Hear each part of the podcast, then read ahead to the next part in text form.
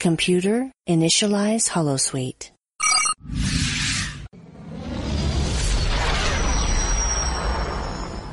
On this exciting episode of Starpod Log, we consider the sci-fi contents of Starlog magazine from 1978 in issues 13 and 14, including 501st Legion member B.J. Savage considers the article David Prowse, the man behind the mask.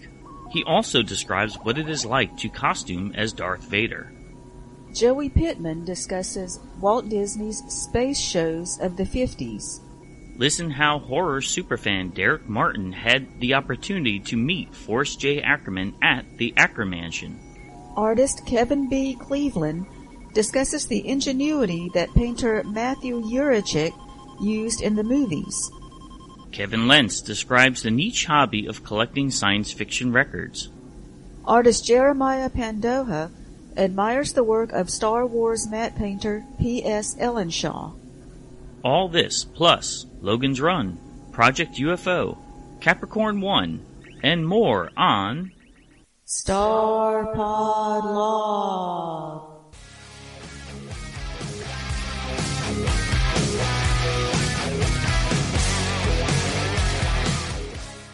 Greetings and felicitations. Hip hip hoorah, tally ho. Hey baby doll. Hey Puddin'. I'm Nayar. And I'm Kavora. We grew up in the 70s and 80s and love classic science fiction and fantasy. On each episode of our show, we consider the contents in two issues of Starlog magazine and discuss what fandom was like years ago. But we leave the Star Trek related content to our other podcast. If you are listening to us on a podcast app, please subscribe to our YouTube channel, which includes bonus content and media reviews. Feel free to join our Facebook group, too. We look forward to meeting our listeners at the following upcoming conventions. We look forward to attending Superman Celebration in Metropolis, Illinois, July 30th through August 1st. Why do you love Superman Celebration so much, cutie pie? I mean, it's just a lot of fun. You go there and it's all outdoors, except for a few things like the Superman Museum, and they have that huge Superman statue there. And I mean, it's just so much fun celebrating Superman and all the fans in the superhero costumes. Yeah, it's not just Superman. I'd say it's all DC heroes are represented there because you have fans from all over just living it up. It's not so much of a convention; it's like a street festival. Yes, and it's totally free. Few of the interviews that we did in this episode were taken at ICC Con, and that's an annual Star Wars convention in Nashville, Tennessee. We attended ICC Con this year. This was our third year. You just go there and see all the all the collectibles are just amazing. They have so many vendors there, and so many of the fan groups there, and there's people from around the world. We have international collectors who come to town for this one. Yeah, I mean, I've been to Star Wars Celebration and ICC Con, and quite honestly, I enjoy ICC Con better. So we look forward to going next year as well. Our Starlog magazine, issue number 13, cover date, May 1978. Log entries.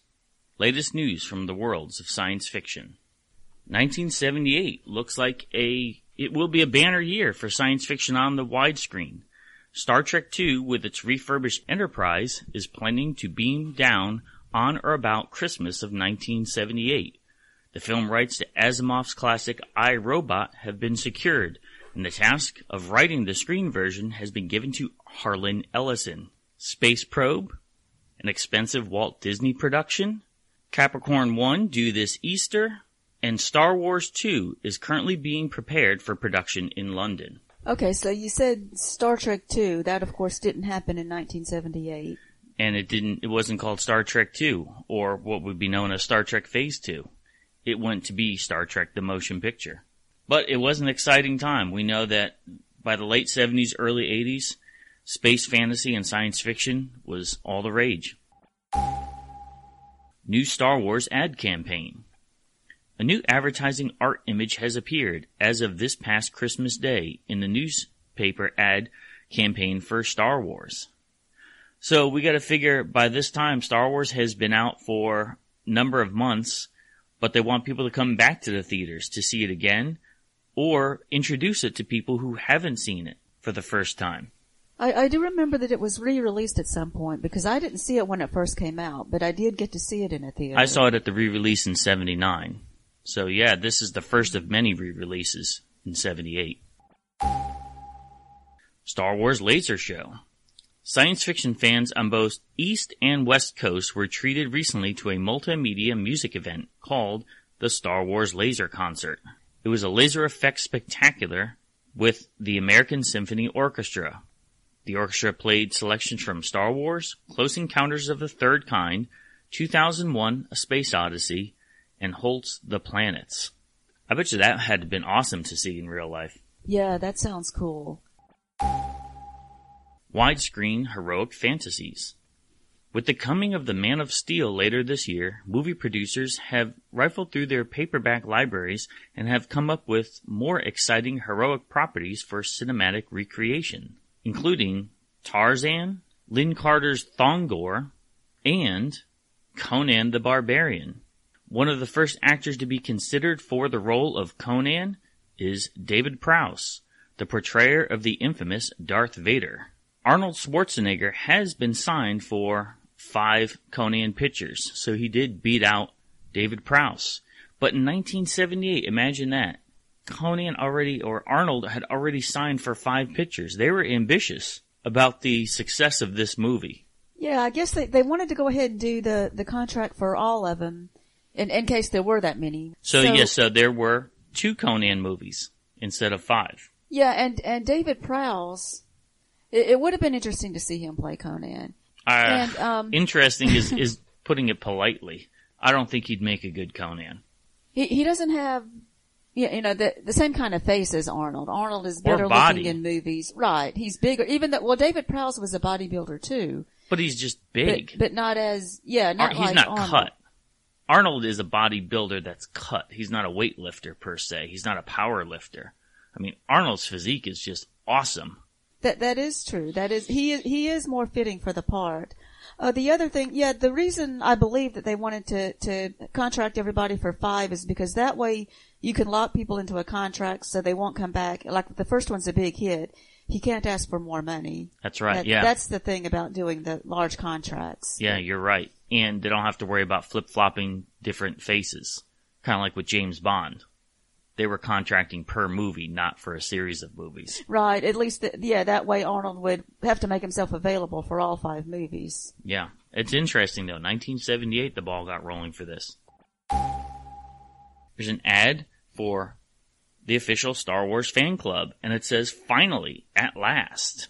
Hey kids, be the first on your planet to join the official Star Wars fan club. It's only $4.95. Please do not send cash."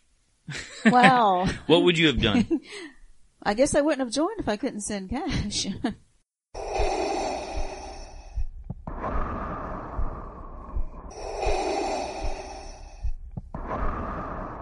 Hey everybody, this is B.J. Savage, and today I'm going to be talking a little bit about David Prowse, Darth Vader, the man, the myth, the Sith Lord. Now, I'm going to talk a little bit about first a Starlog magazine article where Dave talks a bit about not getting the credit he deserved for playing Darth Vader.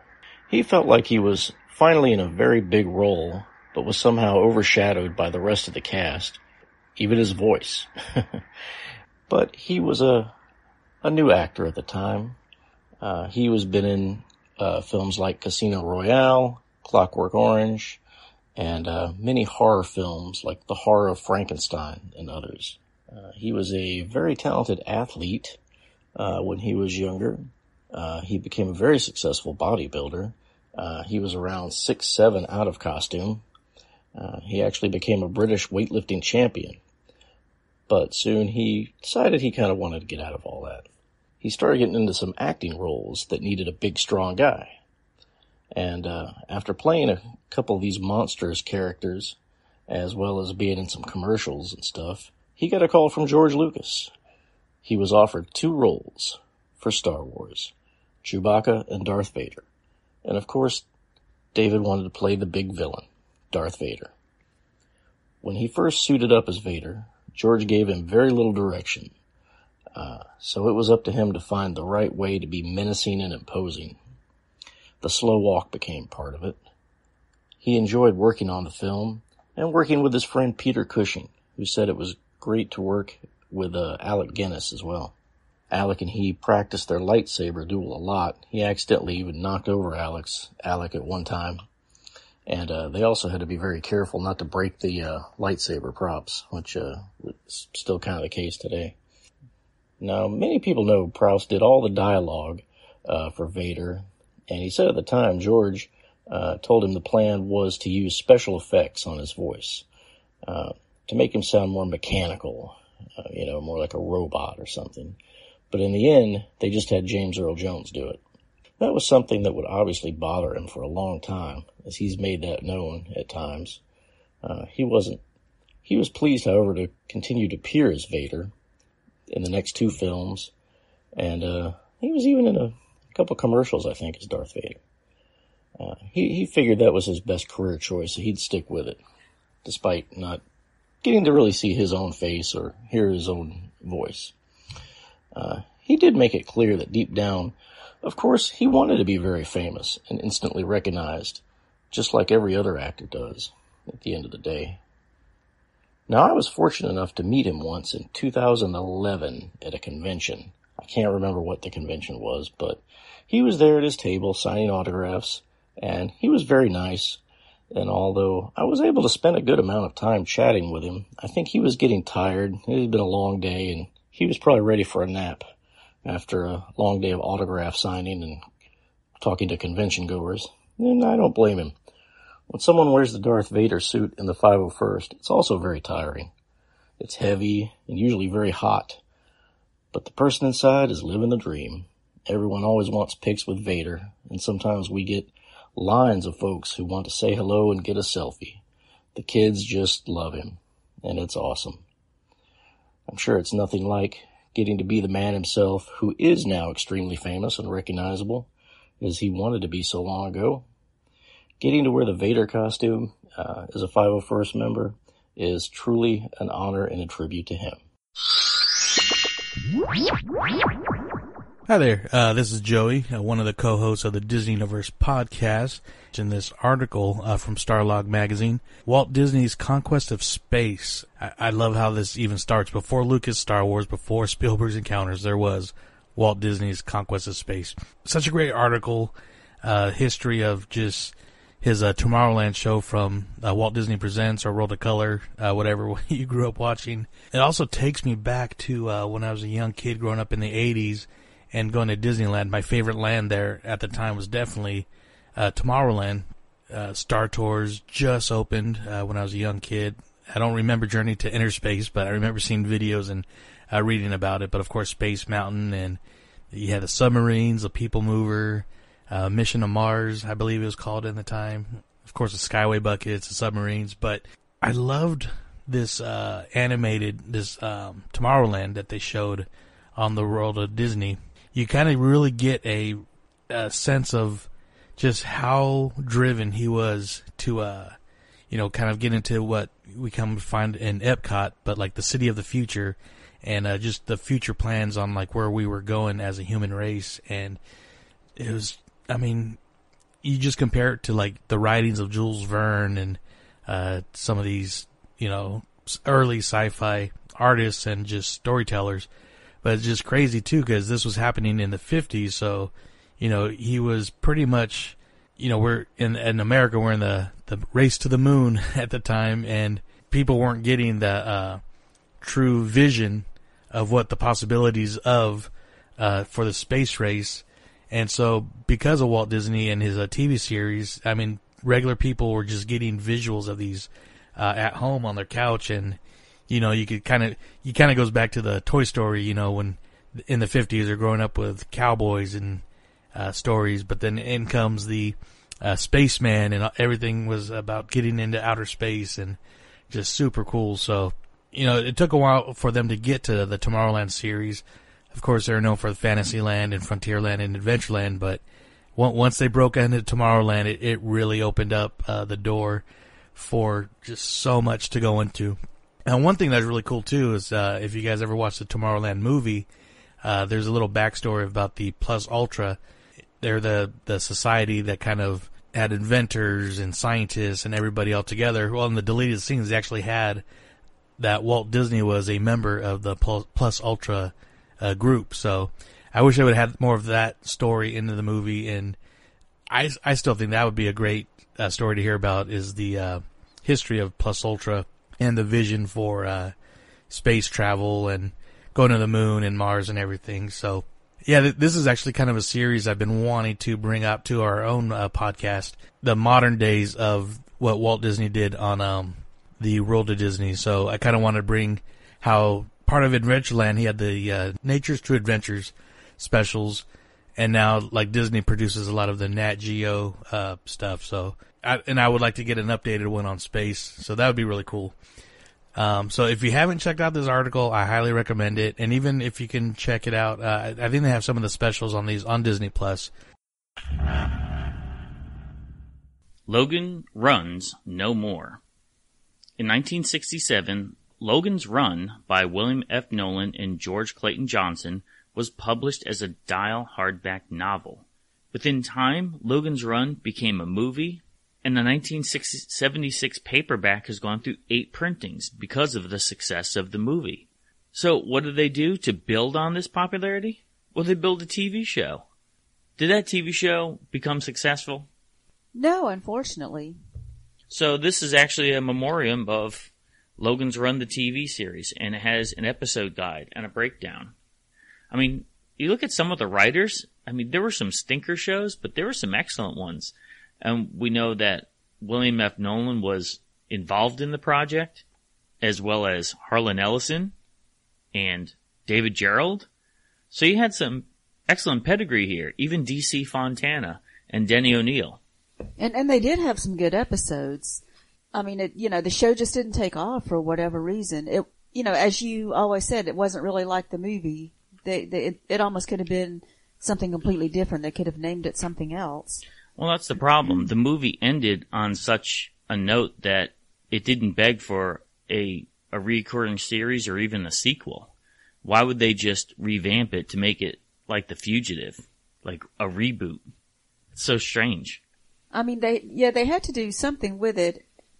Yeah, I guess that, they didn't just want to stay in one city because that wouldn't have been as interesting. So make it a different setting every week, which was good. It just, for some reason the show just didn't take off.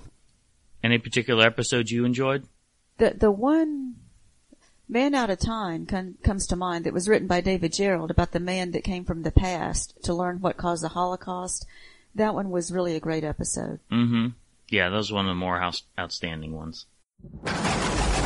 Good afternoon. My name is Derek Martin. I am the organizer of the Horror, Suspense, Sci-Fi, and Fantasy Friends Meetup Group. We are based in Nashville, Tennessee, and have over 2,500 members. We meet regularly for current and classic film screenings with the occasional book discussion and haunted house visit. I appreciate this opportunity to share with you some background and stories about the world's greatest science fiction fan. I'm referring, of course, to Forrest J. Ackerman, also known as Forry. Forry's contributions to fandom have been featured in many articles, including this 1978 issue of Starlog magazine in an article by Howard Zimmerman. Forry is most well known as the editor of Famous Monsters of Filmland, a boring magazine which was published from 1958 to 1983 with 191 issues. There was no internet back then, so having a magazine to give us the scoop on new films coming out was very important. Horror icons like Vincent Price, Peter Cushing, and Christopher Lee graced the covers. Famous Monsters was the most popular and successful magazine of its kind. Today, the back issues are big collector's items. It was also fun to browse the ads in it for the latest Star Wars and other collectibles. I'm probably not the only one who paid $9.95 for a pendant with genuine soil from Dracula's castle. At the age of 9, Forry recalled buying an issue of Amazing Stories in 1926, and Forry was hooked on sci-fi magazines forever. Forey always said, "The cover of that magazine, drawn by Frank R. Paul, jumped out at me and said, 'Take me home, little boy. You will love me.'"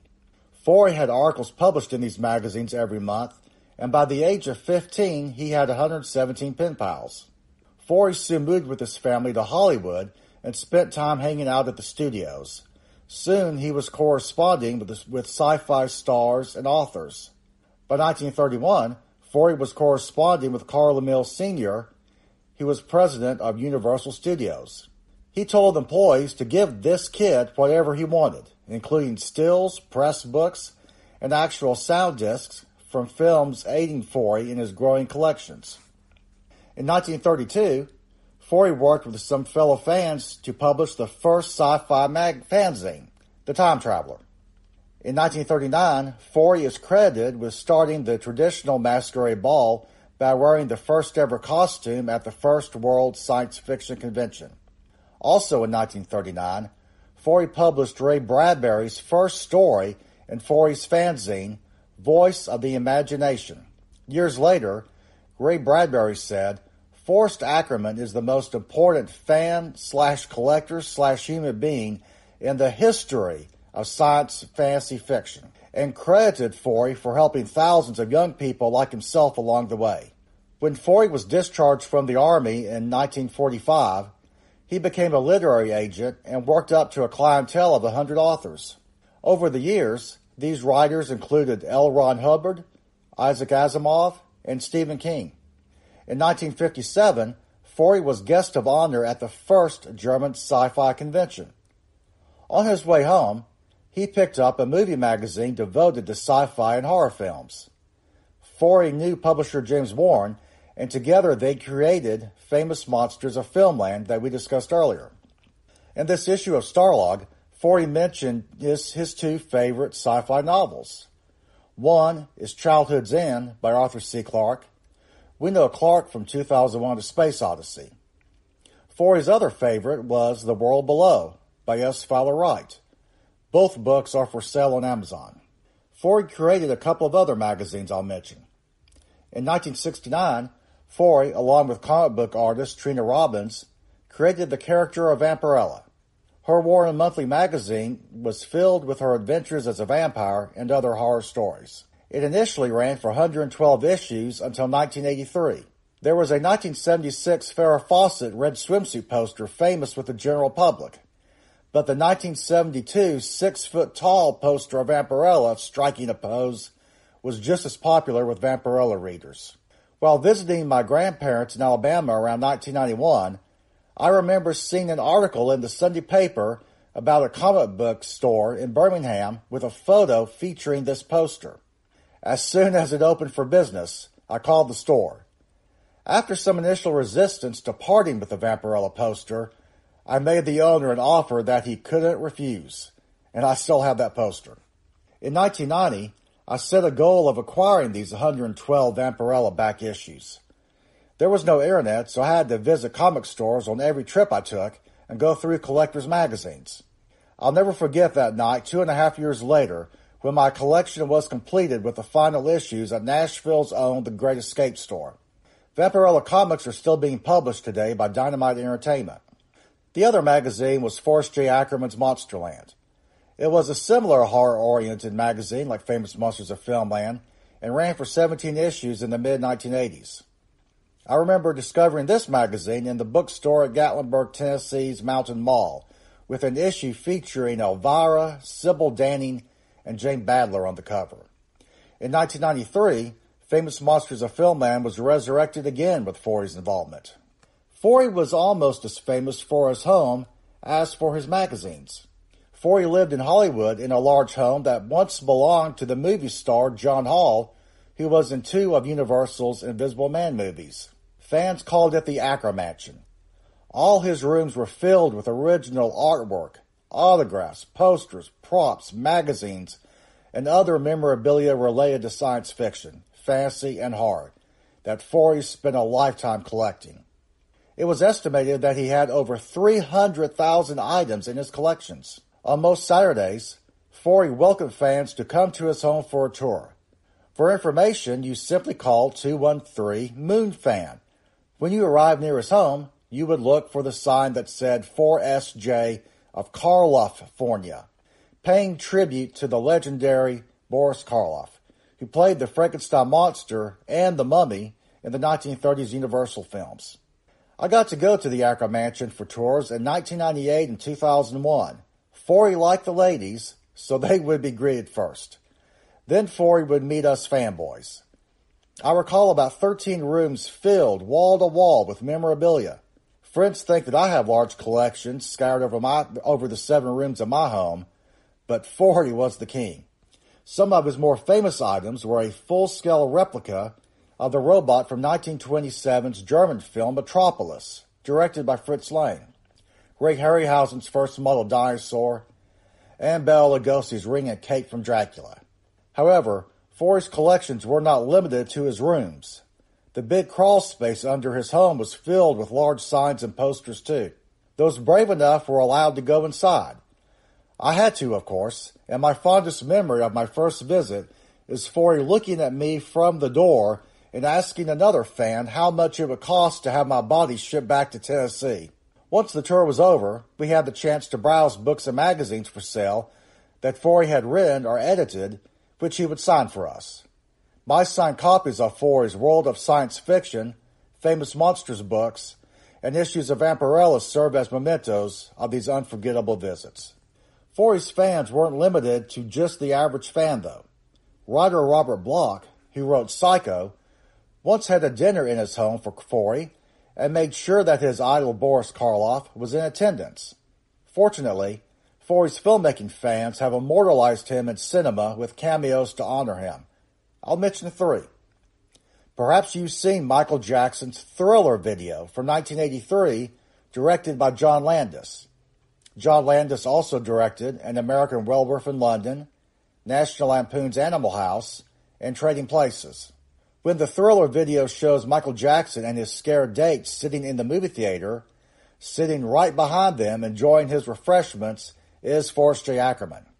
Another film to feature Forey is 1981's The Howling, directed by Joe Dante, who also brought us Gremlins, Matinee, and Inner Space. Look for Forey as a shopper in the Other Side Occult bookstore. Forey is carrying 2 Famous Monsters of film and magazines, and gets scolded by character actor Dick Miller for touching too much merchandise without buying any.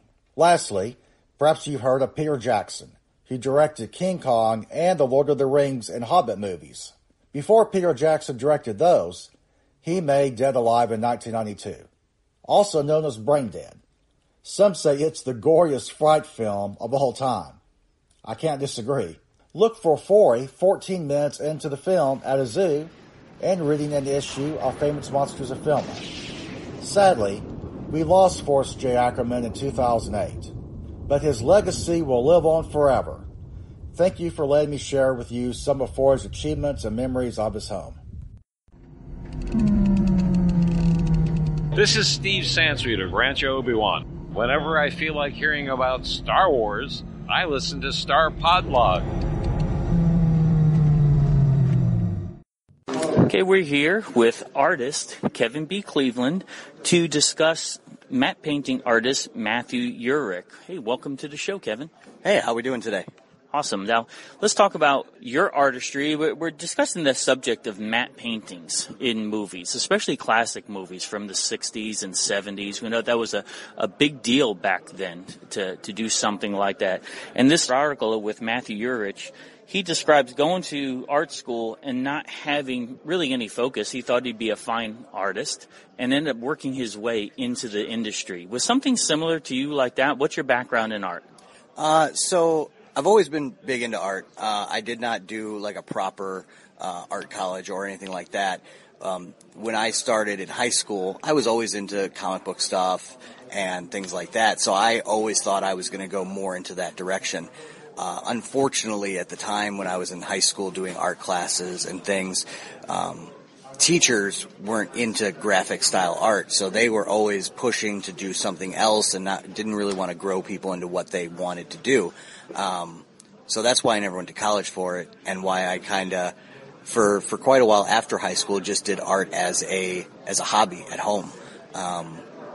So I luckily, one of the things, I met Mark Ratz at Celebration in Anaheim, and I had him look at my art, and he gave me some direction of like, hey, I would recommend, submitting to this, doing that, kind of getting a start there. And that's what I did, and that's where it has taken off from, working for Topps Trading Cards, a few other trading card companies, comic book companies, things like that. But what you were talking about with matte paintings, like I was talking to another artist yesterday, it's one of the things that I've always been fascinated with. Especially, when they, like a lot of them, they use glass for the matte painting so they could light it behind it and things like that. And I've just always been enamored by how amazing it looks and how realistic you can get on a piece of glass with some paint compared to, using shaders and pencilers and things like that to get a different effect. I've never tried it still, but it's something I've always wanted to try, honestly. So, but yeah, definitely didn't get to where I thought I would be growing up. I mean, I wanted to draw for Marvel Comics, like that was the thing, in my age group at least. And, but I'm kind of glad where I'm at. I enjoy the kind of art I do. I enjoy the subject matter that I get to do. So I think life works out, for what you're meant to do rather than what you think you might be meant to do. Yeah, that's funny because Matthew Yuricich talks about that he stumbled upon a job working as an assistant on the day the earth stood still. And when we think about classic matte paintings, one of the things that you're supposed to do as a good matte painting artist, Matthew says that if you know that it's a matte painting, then you really haven't done a great job. People shouldn't know. And when you look at something like The Day the Earth Stood Still, you don't really realize it's a matte painting in certain scenes, how they merged the spaceship with the background, things of that sort. I mean, do you think that's a good observation, that a good matte painting artist shouldn't be recognized as an artist from the average person's point of view? Yeah, absolutely. And it's kind of a double-edged sword. Like, it's good enough that you don't realize that it's a painting, so at the same time, the people don't get recognition. It's kind of the merge, for the current age with computer effects and graphics, you can have at this point, you can have that seamless transition where people don't even realize the things that are animated in a scene or taken out of a scene or whatever. So it's kudos to the artist that did it, but at the same time, people don't even realize that there was someone doing that. So it at the same time shows that they have the skill to be too good to be recognized, basically. And I like how it brings out in the article that in Logan's Run, sometimes some of the scenes, it reflected, the buildings and the windows reflected a modern landscape, and the matte artist had to actually go in and cover over those scenes. So that in itself is just another level of the artistry of a matte artist. He talks about his work on Close Encounters of the Third Kind and merging natural elements with supernatural elements, such as like the spaceship landing on that tower. What do you, as an artist, what do you think about work like that when you see natural and unnatural, and it's totally believable but unbelievable? I think that is one of the best things about art, whether it be, as I said, movies, film, painting, photography, anything.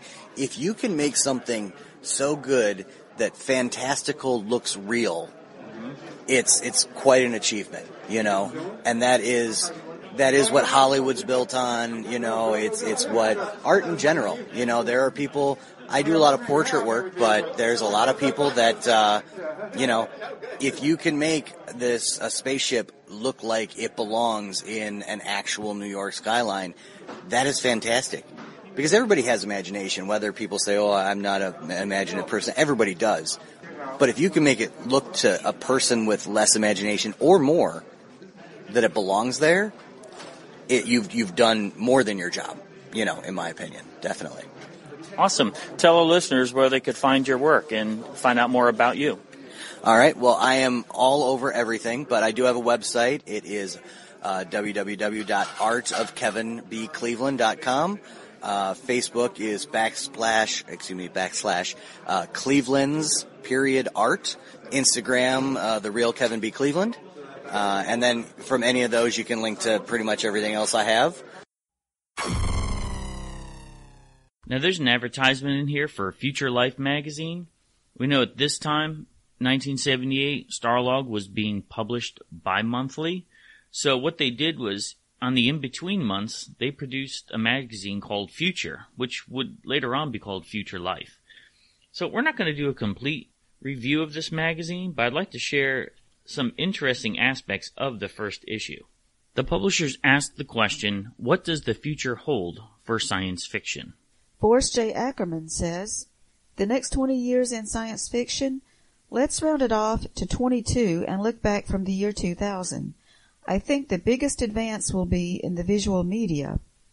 By the 21st century, every kid will have a wall of vision in his den and a collection of classics, including such video miniseries and theatrical spectaculars as Darth Vader Lives, Close Encounters of the Final Kind, Slan, The World Below, The Martian Chronicles, The Grey Lensman series, Childhood's End, etc. 25,000 more novels and anthologies will have been published. It will require whole wings of libraries to accommodate all the posters. A complete set of 365 issues of Famous Monsters of Filmland will be worth $1 million, and an 84-year-old Forrest J. Ackerman will still be in the thick of the scientific fray. Okay. So his prediction of the future? So he was partially right. We would have vast libraries of information at our disposal, and there were a ton of sequels to popular movies, TV shows, and books.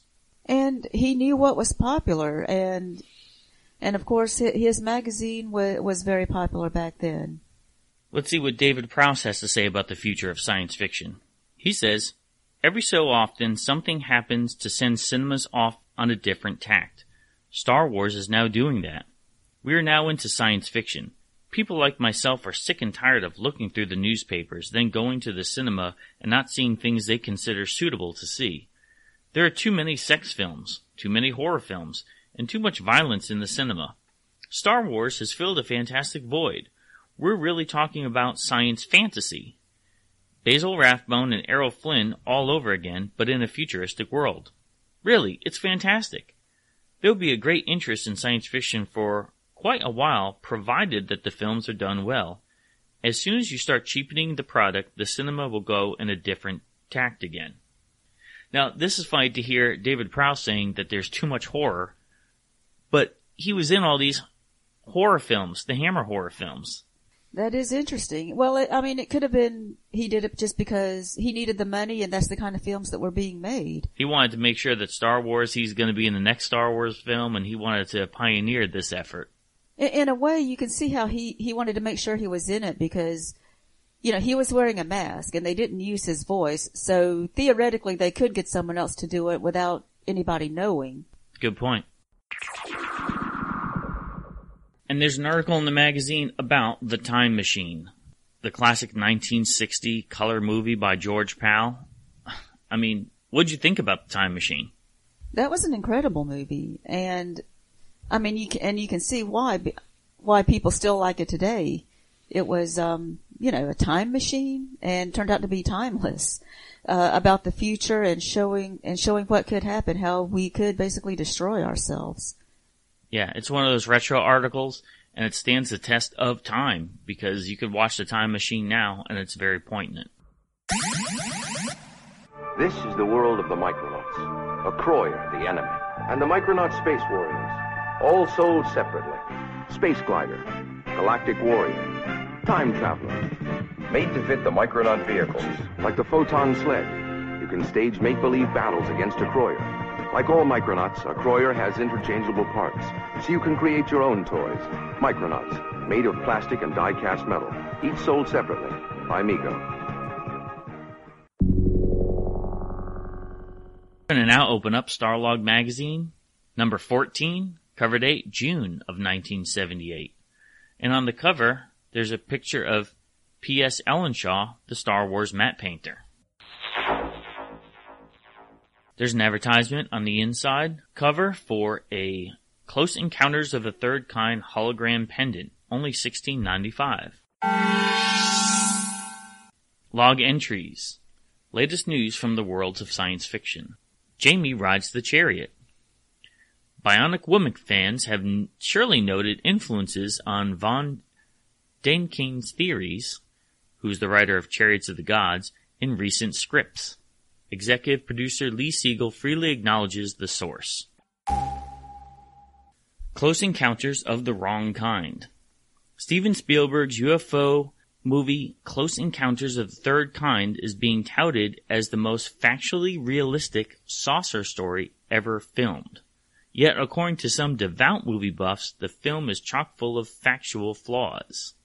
For example, the aliens musically reveal to a group of eager Earthlings the latitude and longitude of a place where they wish to hold an intergalactic summit conference. UFOologists, using only the information given, deduce that Devil's Tower, Wyoming, is the meeting place that the aliens have in mind. However, according to the map enthusiasts, the information is incomplete. They're saying that the numbers are off a little bit. So, I mean, think about that. There were nitpickers back in the 1970s, before the internet, could start attacking all the little details of movies. Yeah, so they're off a little bit on the latitude and longitude of Devil's Tower. So, so they're discrediting the movie.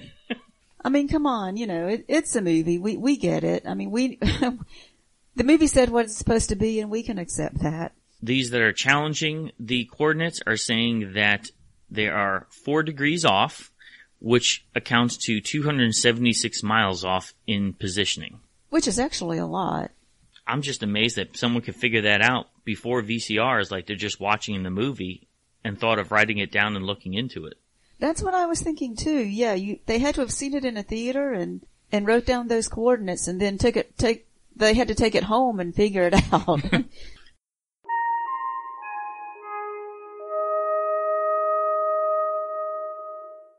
Advertisement for Jewelry of the Third Kind. We got to remember, by this point, Close Encounters of the Third Kind was a massive success. And so there are all these pendants that say Close Encounters or have a pendant of Devil's Mountain or CE3K. They're $9.95 each plus $1 postage and handling. 1999 Con to help Children's Hospital. Something is quite unusual will be happening at the Sheridan Hotel in Columbus, Ohio, July 28th to the 30th. A science fiction convention will be held where all the profits will be donated to charity, instead of being kept by the convention organizers. The Space 1999 Convention 78 will be presented by National Save, a 1999 alliance, a nonprofit fan-run organization. I mean, how cool is that? That's pretty amazing. Doing a con for charity. Yeah, I don't think we've really heard of that now. I mean, now there might be someone signing autographs for charity or something like that. Dragon Con always has a charity. Yeah, not the whole con. That's the only con that I know that sends out a ton of money to a selected charity every year. This is an advertisement for Space War masks, and they're obviously knockoffs of Star Wars masks. So instead of Darth Vader, it's Death Invader, Space Trooper, UFO Alien, TM-32 Robot, only $24.95 each. This is the time when everyone liked Star Wars and wanted these things. And lots of knockoffs were produced. Yeah, because people could make the knockoffs and make money off them, and didn't bother to try to get a license. Star Wars watches. $19.95 each, plus $1.05 for postage and handling. And I actually had this one. May the force of time be with you. And I still have it. I remember my aunt got my brother and I matching watches. They're from Bradley's. TV update.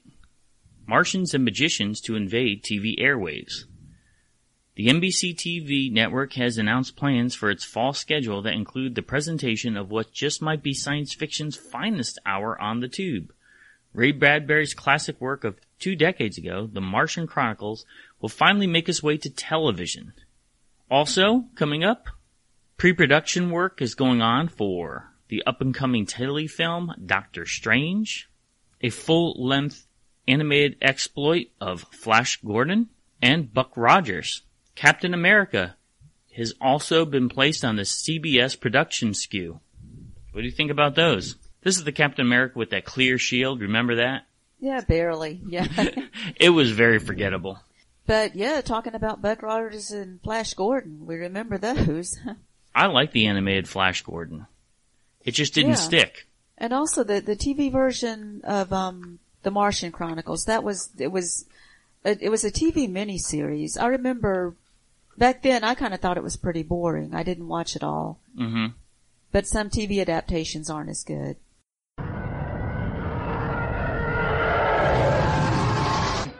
My name is Kevin Lentz. I run a Facebook group called Star Wars Records and Tapes, and I'm also a member of the Kentucky Star Wars Collectors Club. I'm looking at with you today page 50 of issue 14, a short article called Science Fiction Soundtracks. It's got a really amazingly terrible picture. Naked Chewbacca. I mean, he's basically naked, but he looks even more naked without the bandolier, right? Sprawled out on the floor, flipping through a collection of record albums. The article begins by lamenting the historical lack of sci-fi soundtracks, but then turns to talking about how that first Star Wars movie soundtrack from 1977 turned that around.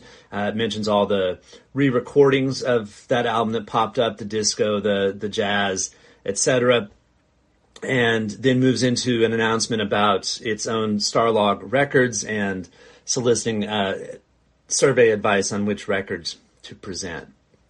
The collecting of Star Wars media, Star Wars records, tapes, CDs, is niche. We're not action figures, we're not posters, we're not comic books, but it's definitely an interesting aspect of the hobby, and especially some of those off-brand re-recordings of the Star Wars music have interesting cover art, weird cover art, bizarre cover art, even more so than the crazy picture of Chewbacca accompanying this article.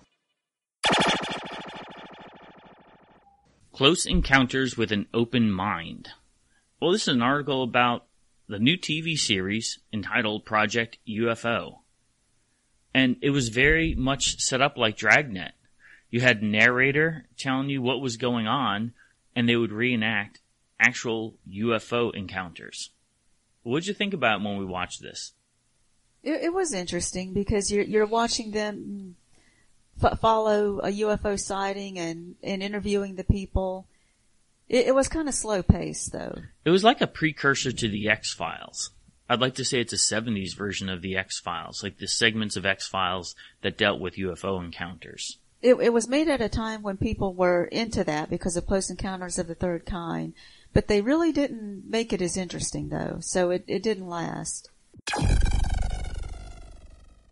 The Saga of Capricorn 1, A Watergate in Space. What'd you think about this movie? Now, that was actually a good movie. So it was about NASA, and they were going to send these 3 astronauts to Mars, and something happened. They found out that the mission never would have made it, but they decide to just fake it. They're going to make everyone think that the guys actually do go to Mars. And the 3 astronauts were, I mean, they had to play along, but they really didn't want to. They did not like lying to people and even having to send a transmission back to Earth and lying to their wives saying, yeah, we're here on Mars. And it was an incredible cast. You had O.J. Simpson. This is pre-murder O.J. Simpson, but post-football O.J. Simpson. James Brolin and Sam Waterston. And so they reluctantly had to go along with this government cover-up because they were told, if you don't, we'll kill your families. So it shows all that was going, what they did. They set up a production studio, and they made the astronauts fake a Mars landing and fooled the entire Earth into thinking that man did land on Mars. Yeah, they even built a set to show the what looked like their capsule and their equipment and they had to like act like actors basically on Mars. It was and it showed the repercussions of what would happen as people were figuring out that this was a hoax. And when you start calling out the government on things like this, what happens? Bye-bye. Yeah, very cloak and dagger. And the movie did have people, a reporter and someone else who figured out that, hey, something's wrong here, and... It's an awesome movie. We don't want to give away too many spoilers, but would you recommend anyone else watching this? Oh, yeah. So it was great. And even thinking about today, too, because we just had the China rover on Mars. Mm-hmm. And so this is something that evokes a lot of things that today, it's still relevant today. And now that we've got other space travel going on. And because this was made a few years after the moon landing, and people had accused the moon landing of having been faked.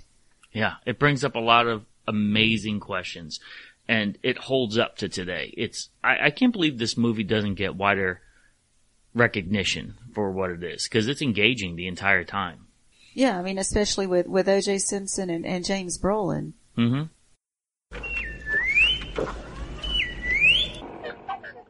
We're here with artist Jeremiah Pandoja to talk about the special effects matte artistry of P.S. Ellenshaw. Welcome to the show. Hey, thanks a lot. Thanks for having me here. I appreciate it. And we're looking at this article from Starlog, and it says that the successful matte painter is a closet artist of the film industry, that their work remains invisible to the mass public of moviegoers, but we as Star Wars fans and as fans of artwork look for details like this. And right. Initially, you don't notice it as a kid, especially that the wonderful things that we see in Star Wars, a lot of it, the backgrounds and even quite a bit of the figures, are the work of a matte painter. When did you find out about this unique form of artistry? You know what? It took me. Well, I'm 42 now, so it took me 20 years to probably figure this out, and finally realizing details and special things, that were placed like that. So it took me quite a bit. Yeah. And I'm still finding out till this day certain things, that were done like that. Yeah. And so when we think about especially the first Star Wars movie, and you look at other things like Return to Witch Mountain, The Cat from Outer Space, we don't think of those having ties to Star Wars, but they do, and that's because of the artists that are behind the scenes. Now, how did you get into art? You know what? I got into art when I was a young kid. My grandma used to paint ceramic dolls at the table, and as she got older, she wasn't able to see real good, so I used to do the fine details, like on eyes and stuff like that, mm-hmm. fairies and, goblins or whatever she was painting. Mm-hmm. So I really got into art like that, and then to the 90s, I just started doing graffiti in the streets of Southern California, and I took that to a canvas and started doing paintings, and then incorporating graffiti and Star Wars, the two best things that I loved, incorporated them in one. So that's what I got into, real big into art. That's so awesome. That's your inspiration because, in fact, P.S. Ellenshaw says that when he saw the works of Ralph McQuarrie, he knew that he wanted to get involved in this project. Yeah. I mean, when you look at the work of Ralph McQuarrie, isn't it just absolutely awesome? Oh, yeah. It's amazing. It's totally awesome. Is there things that in the world of Ralph McQuarrie that you wish that did make it into the Star Wars film somehow? You know what? I don't know. That's like I think about the stormtroopers with the shield, how that ended up working into the sequel movies. Yeah, until the later ones. And actually, one of the graffiti pieces I did actually has one of those stormtroopers that has like the shoulder pad in it with the graffiti background. So it would have been something, when you see bootlegs and customs mm-hmm. that people have made, that should have been something going on. So now in the original Star Wars movie, there are 17 match shots, utilizing 13 paintings, things like the sandcrawler that's in the background. So it wasn't just scenery, but you're actually looking at physical objects like machinery and also some people. Like we know that the throne room scene, I think it's a little bit more obvious now because everyone has DVDs, clear pictures, Blu-rays, larger screens. But when we were growing up, I mean, they look stiff because I thought they were all out of tension. Right. Yeah. But we know it's a matte painting. Yeah, exactly. It was. Now that we know, but back then you wouldn't even have realized that that's what was going on. And it talks about, and you mentioned it, that the artistry of painting on the glass, and that in itself is a unique medium. Have you, as an artist, ever tried painting on glass? Yeah, actually, I have painted on glass and etched on mirrors. The backside of a mirror has like a gray finish to it, but if you scratch through it, it will show up on the other side of the glass of the mirror where you can see the image, and then you can paint it a different color to actually see it. All right, let's talk about that. What did you do, and what was the motivation behind that? Well, actually, doing it was an accident. It was a mirror that we were playing in my grandma's backyard, and it ended up, like, breaking and scratching, and we noticed, hey, there's scratches that came through it from when it fell on the ground, and the pebbles scratched the gray mat on the back of a mirror. We noticed that you could see through it. We're like, what is going on here? So we took rocks and started scratching just random stuff on it, you know, whatever that we could think of. And then later on in life, me and my uncle sat down in the garage and actually hand-drawn, like, sketched that out on the backside of it, and then took, like, a fine razor blade and etched all the gray off of it, the backing, and then you could flip the mirror around and see the image coming through, but then we would put, like, gold glitter or, you know, whatever we wanted to pin in there. So, yeah, that we came up with that pretty cool, you know, idea on accident. Man, that's really awesome. So when we review the works of this amazing matte painter, P.S. Ellenshaw, I mean, what do we walk away with it as fans? What do we truly appreciate about his work, would you say? I think just as fans and Star Wars fans in general, I mean, you just appreciate every aspect about it. I mean, everything is just beautiful and well done. Where can our listeners find out more about your artistry? You can find me on Artistic Lifestyle on Instagram and Artistic Lifestyle on Facebook. Thanks for listening. Make sure you hit that subscribe button and join our Facebook group. Live long and may the force be with you. Nanu Nanu.